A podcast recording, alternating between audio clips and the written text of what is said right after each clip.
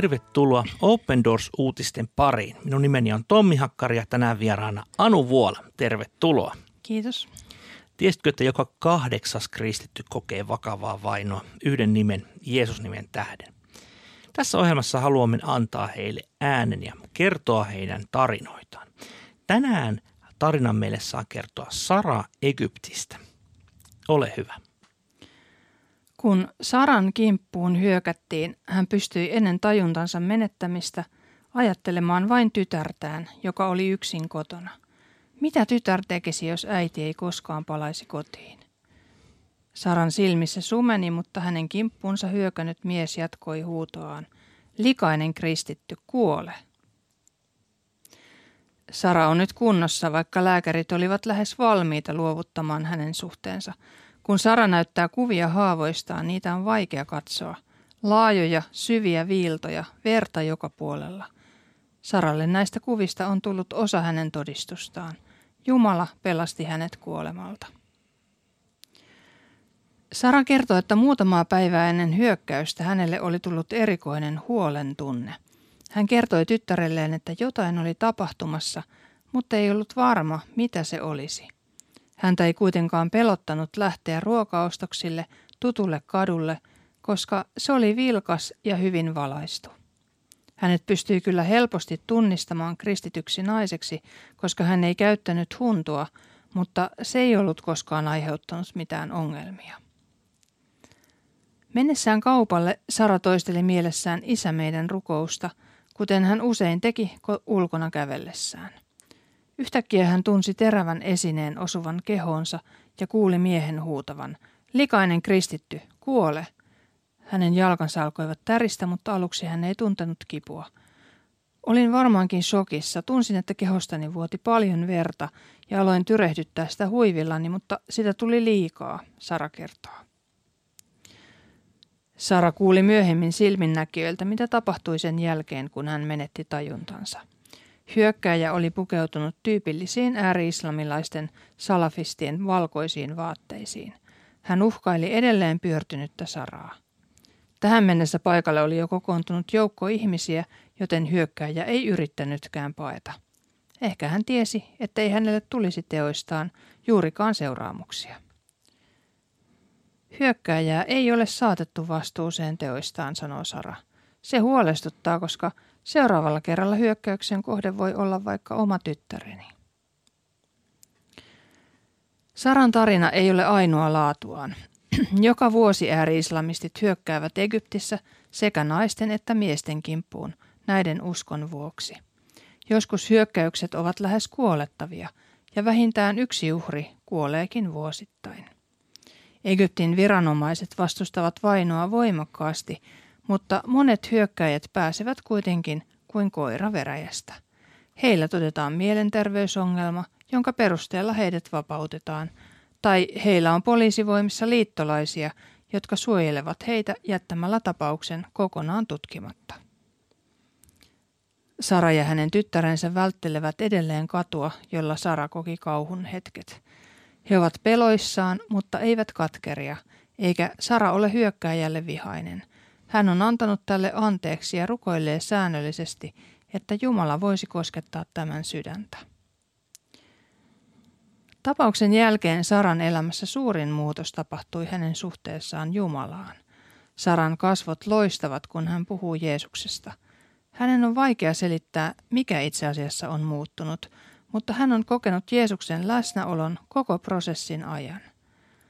Se on sisäistä rauhaa, sisäistä rakkautta, hän sanoo. Hän iloitsee Kristuksesta joka päivä. Jos joku haluaa tappaa minut uskoni tähden, sen täytyy tarkoittaa, että Jumalani on voimakas, Sara todistaa. Uskomaton tarina Egyptistä, maasta, joka ehkä meille suomalaisille on tunnetumpi pyramideista ja kaunista aurinkorannoista. Moni on ehkä lomailutkin siellä. Egyptin kauniiden hiekkarantojen ja kulttuurikohteiden taakse sijoittuu kuitenkin karu yhteiskunta ja kristittyjen vainot. Ja Egypti onkin World Watch-listalla, vainoja mittaavalla listalla, siellä kuusitoista, joka on hyvin korkealla. Ja, ja tuota, jos ajatellaan Egyptiä maana, niin kysehän ei todella ole mistään pikkumaasta, vaan liki vähän yli sata miljoonaissa kanssa on kuitenkin peräti kuusitoista miljoonaa kristittyä. Ja tämähän on niin kuin todella iso, iso, iso joukko ja, ja joidenkin arvioiden mukaan tämä arvio saattaa olla jopa alakanttiin, koska Egyptin valtio ei halua tunnustaa, että miten iso kristitty vähemmistö heillä onkaan. Ja nimenomaan koptikristitythän ovat siellä olleet ö, tuota niin aivan, aivan apostolien ajoista alkaen, eli ovat olleet siellä noin, noin niin kuin historiallisesti jo ennen muslimeitakin. Niin, Sara meni kauppaan, sai puukosta ja tekijä ei saanut koskaan tuomiota. Mm. Aivan arkinen mm. tilanne ja kammottava lopputulos. Mm.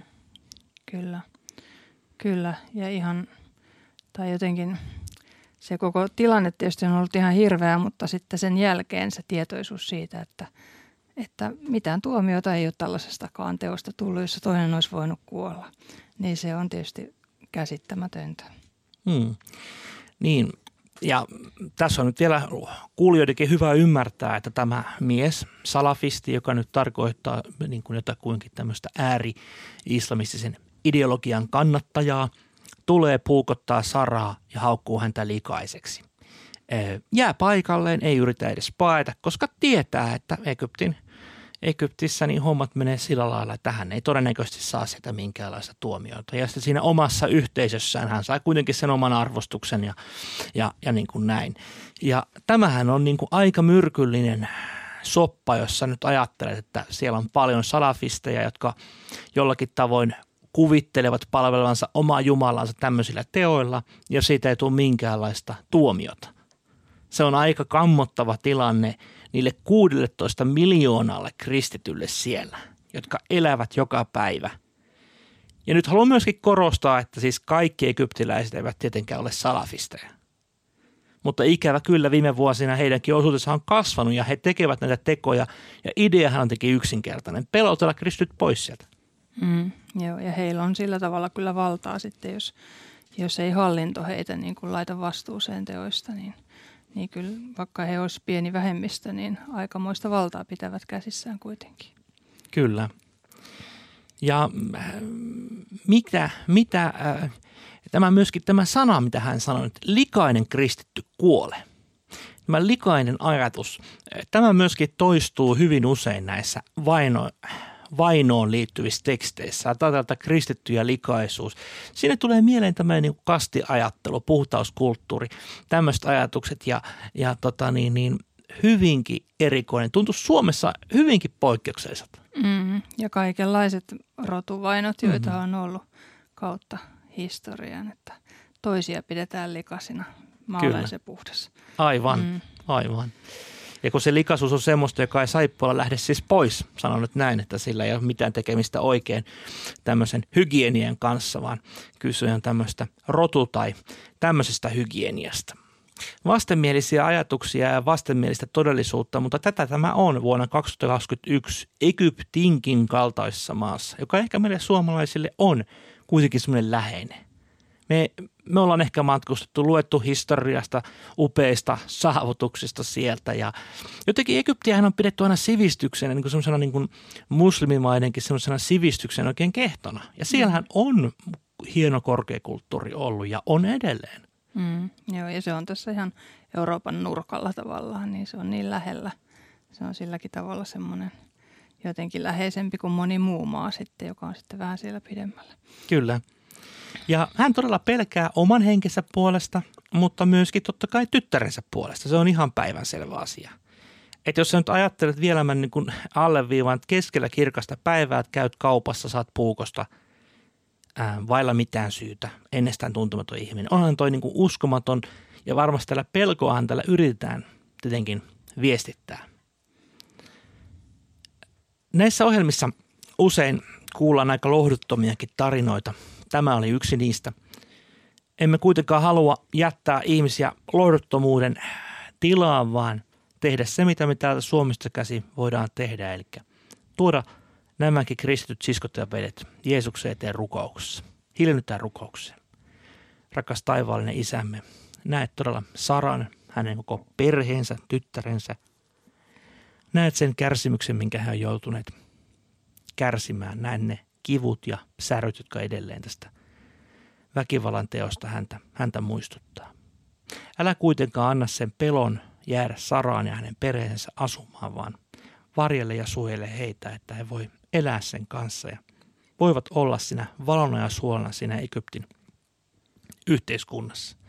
Kiitos siitä, että jollain salatulla tavalla olet myös hoitanut Saraa, että tämä läheisyys Jeesus sinun kanssa on oikein tullut entistä läheisemmäksi tämän hyökkäyksen jälkeen. Pyydetään, että ne kuusitoista miljoonaa meidän siskoa ja veliä, jotka Egyptissä asuu, saisi turvallisin mielin käydä päivisin kaupassa ja hoitaa normaalia elämän asioita. Ja rukoillaan näiden, näiden, näiden salafistien ja muiden terroristien niin kuin uhrien puolesta. Mutta rukoillaan myös niiden vainoijien puolesta, että Jeesus, sä voisit kirkastaa kasvos heille ja tehdä heistä sinun, sinun todistajiasi. Niin kuin teit kerran Paavalistakin, kovasta kristittyjen vainoajasta, niin, niin tekisit näistäkin miehistä ja naisista. Tätä pyydetään Jeesus sinun nimessä. Tässä olivat tämänkertaiset Open Doors-uutiset. Lisää mielenkiintoisia uutisia, rukouspyyntöjä ja muuta tästä Egyptin maasta voit lukea osoitteesta opendoors piste fi kautta Egypti. Ja jos ei sinulle vielä tule Open Doorsin ilmaista lehteä, niin tilaappa se osoitteesta opendoors piste fi kautta liity. Kuulemiin.